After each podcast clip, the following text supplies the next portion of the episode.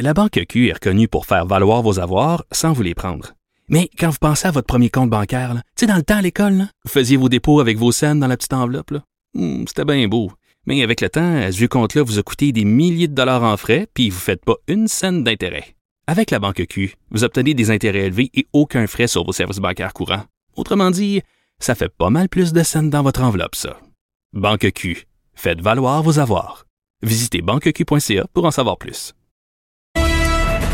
Nos résidences pour aînés sous haute tension, le nouveau point chaud est à l'Institut de gériatrie de Montréal où l'on déplore 37 décès. On a l'impression que c'est le chaos, un peu la désorganisation des gestionnaires.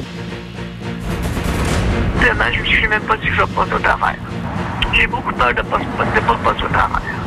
C'est la détresse au CHSLD Sainte-Déroté de Laval. Une résidente lance un cri du cœur. Pénurie d'équipements dans nos hôpitaux. Ottawa va envoyer plus d'1 million de masques aux provinces. DRD.S, bonjour, comment puis-je vous aider? À vos pneus citoyens, les garagistes reprennent le travail dès demain.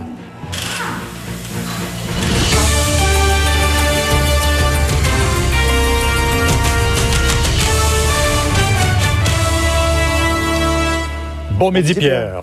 On parle de cette pandémie, Pierre, dans le monde maintenant qui fait 121 000 morts, dont près de 70 % en Europe. Et on approche la barre des 2 millions d'infections diagnostiquées dans 193 pays, Pierre. Ça, c'est la réalité. Et l'Espagne, qui déplore plus de 18 000 victimes de la COVID-19, a entamé aujourd'hui son deuxième mois de confinement strict.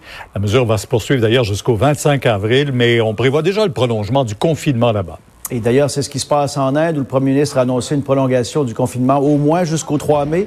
Plus de 1,3 milliard d'habitants de l'Inde sont soumis à cette mesure et ça dure depuis le 25 mars, Pierre. Et la situation qui est un peu plus reluisante du côté de l'Autriche, on amorce aujourd'hui un retour progressif vers une vie normale. Il s'agit donc du premier pays européen à relâcher partiellement ces mesures de... Au Québec, on compte actuellement 360 décès qui sont liés au coronavirus. Un nouveau bilan sera dévoilé aussi du côté à 13 heures par François Legault. Mais déjà, hier, le premier ministre admettait que la pénurie de main-d'œuvre était particulièrement problématique dans les résidences pour aînés où l'on déplore la quasi-totalité des victimes de la COVID-19. Il y a des excellents CHSLD privés non conventionnés. Puis il y a des CHSLD publics où c'est pas parfait. Oui, justement, le nouveau point chaud dans les résidences pour personnes âgées, c'est l'Institut universitaire de gériatrie de Montréal. André Ducharme qui est là-bas. André, on compterait 37 décès liés à la COVID-19 en moins de 3 semaines. Oui, c'est depuis le 27 mars, Pierre, alors que les chiffres officiels parlent plutôt de 5 décès. Nous sommes actuellement, donc, dans l'arrondissement Côte-des-Neiges, devant le pavillon Alfred Desrochers. C'est un des 2 pavillons de l'Institut de gériatrie de Montréal. Et on se demande comment ça se fait qu'il y a une si grande différence. C'est 7 fois plus de décès que ce qui est rapporté par le CIUSSS du centre-sud de Montréal. On a essayé d'avoir des réponses, mais le CIUSSS ne répond pas à nos demandes. Et ce qu'on croit comprendre, c'est peut-être que, comme la plupart des autres établissements, des autres centres d'hébergement et soins de longue durée, l'Institut de gériatrie n'était pas prêt à faire face à la pandémie, même si c'est considéré comme un centre d'excellence. On dit aussi qu'il n'y avait pas d'équipement de protection pour le personnel qui est déjà débordé en temps normal. Et il semble aussi qu'on ait refusé de faire des tests de dépistage dès que les premières personnes ont montré des signes de maladie. En tout cas, c'est ce que dit la présidente du comité des résidents qui a perdu sa conjointe il y a 10 jours. Et elle dit que l'Institut, donc, ne voulait pas la tester parce qu'elle ne revenait pas de voyage. Quand ils l'ont testée, finalement, une semaine plus tard, c'était pour constater qu'effectivement, qu'elle était infectée. Elle est décédée le lendemain. Je vous invite à l'écouter. Il n'avait pas des fameux masques N95 non plus.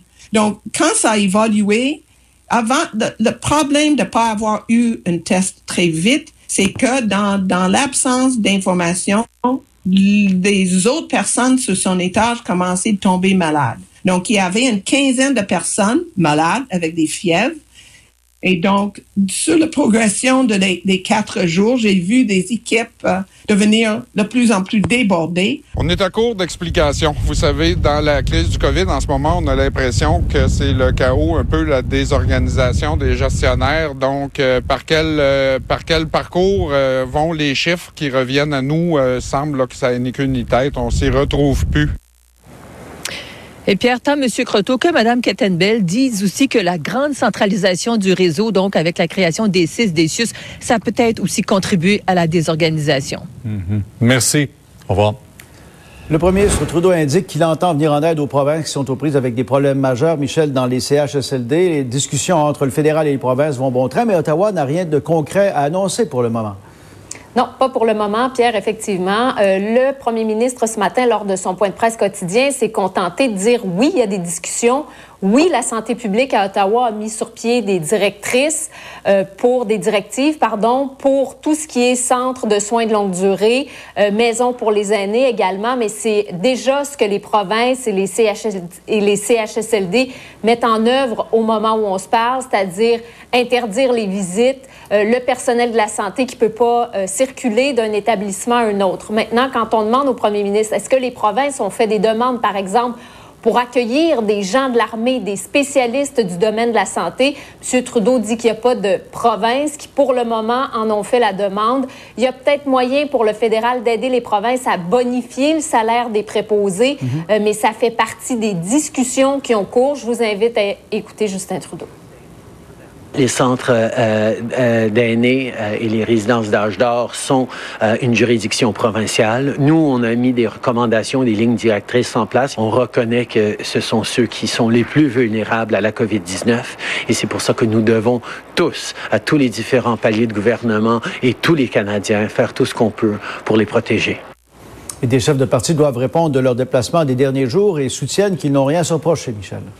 Oui, effectivement, parce qu'Andrew Scheer est revenu de Regina avec toute sa famille dans un challenger du gouvernement. Il a fait ça la semaine dernière, soutient qu'à son avis, c'était la meilleure option, même si on demande à tous les Canadiens de limiter les déplacements. Justin Trudeau, de son côté, il est allé à sa résidence secondaire pour passer Pâques avec sa famille. On l'écoute, qui lui aussi dit que c'est ce qu'il avait à faire. On peut écouter.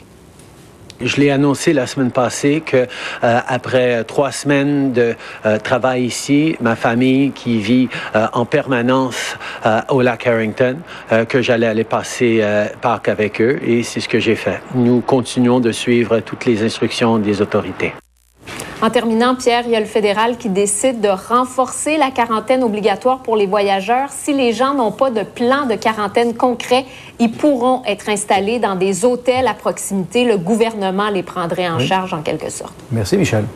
Maintenant, le gouvernement Legault annonçait hier la reprise dans les prochains jours de certains secteurs d'activité. C'est notamment le cas des garages de mécanique automobile. Ils vont pouvoir rouvrir demain, mais Richard, ça ne se fera pas sans certaines contraintes. Exactement. On a beau vouloir mettre le piton à on, pour reprendre une expression bien connue, là, ça va se faire de façon progressive. Je me trouve actuellement dans un garage, chez un concessionnaire à Brossard, où demain, on va recevoir les premiers clients. Et j'ai avec moi Norman Hébert, le chef de direction de Parc Avenue, qui ont 17 concessions au Québec, là.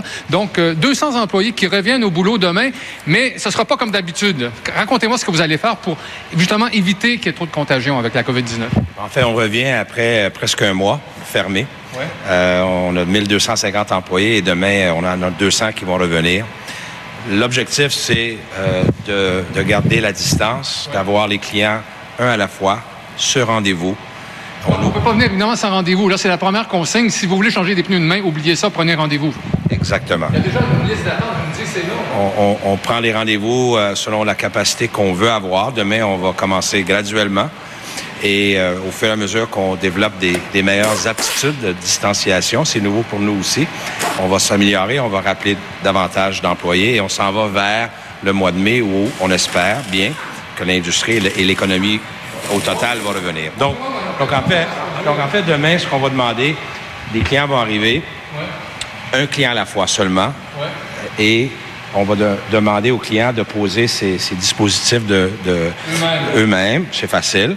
Et par la suite, mais le bon de réparation a déjà été ouvert à distance. On va mettre les clés dans un sac petit sachet en plastique et le client, par la suite, va pouvoir quitter. On espère que les gens vont venir avec un... Ça risque d'être la plus